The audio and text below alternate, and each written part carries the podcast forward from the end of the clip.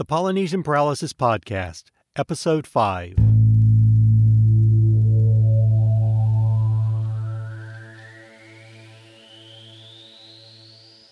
Welcome to the Polynesian Paralysis Podcast. I'm Jim Gaston, your host. In the last episode, we looked at the first example of the use of the term Polynesian paralysis.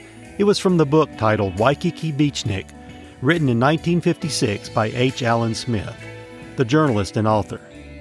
This book describes Smith's observation and experiences, including Polynesian paralysis, during his vacation to Hawaii with his wife.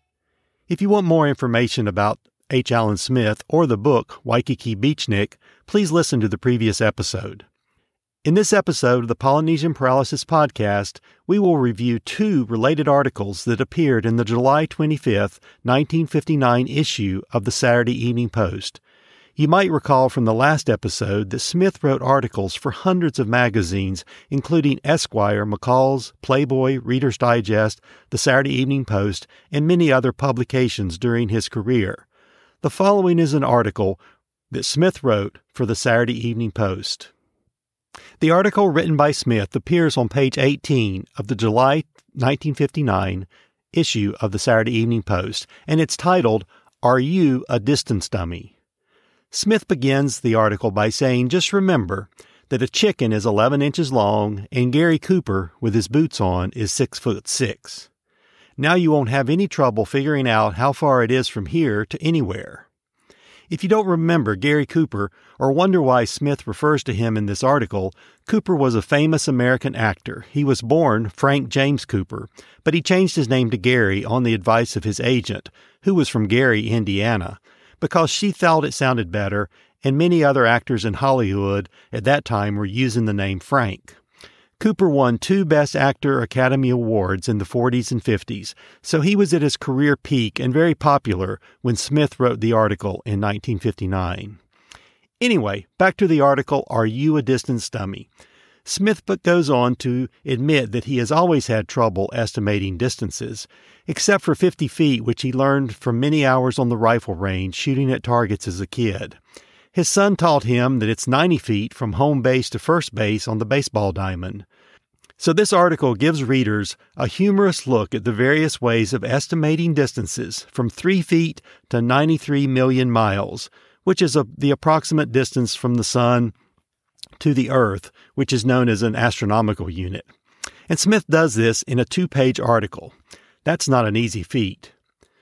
But Smith never mentions Polynesian paralysis in his article.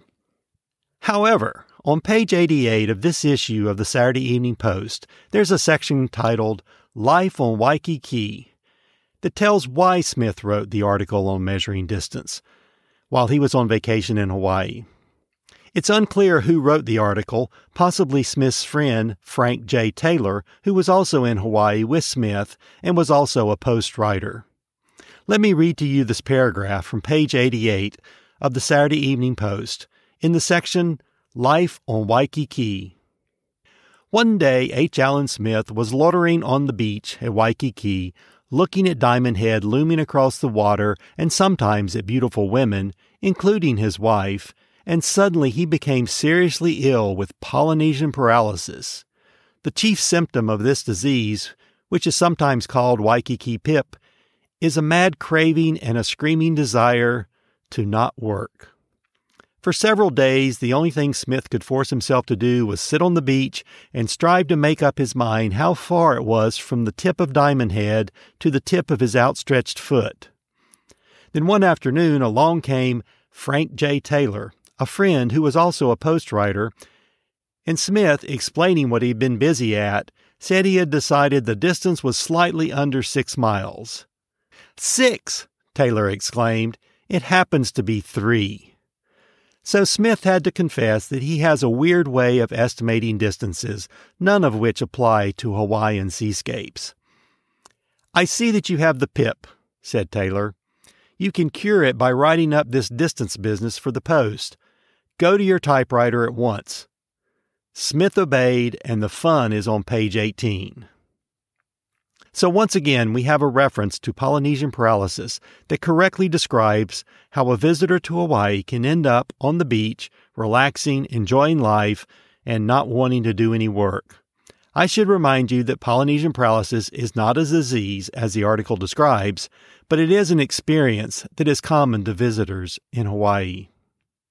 Fortunately, this article shows that enjoying the relaxed lifestyle in Hawaii can result in productive work and accomplishments, such as the article we reviewed today. So, Polynesian paralysis should not be looked at as a waste of time, but as a way to recharge and rest for a few minutes so that you can focus on your goals and be more productive throughout the day. Polynesian paralysis can also help you gain a new perspective on life and allow you to be more mindful of your actions. In the next episode, we will review an article that appeared in the U.S. News and World Report in March of 1959. Remember, although Polynesian paralysis usually happens to tourists visiting Hawaii, it can occur anywhere, anytime, to anyone except those who are too busy to enjoy life. Polynesian paralysis does not involve any drugs or medicines or CBD products. It's totally free and natural. This is why Polynesian paralysis is called the sensible approach to mindfulness. For more information about Polynesian paralysis, please visit our website at rxaloha.com. As always, if you have a question or comment about Polynesian paralysis, you can contact me using the online form at rxaloha.com or email me at info at rxaloha.com.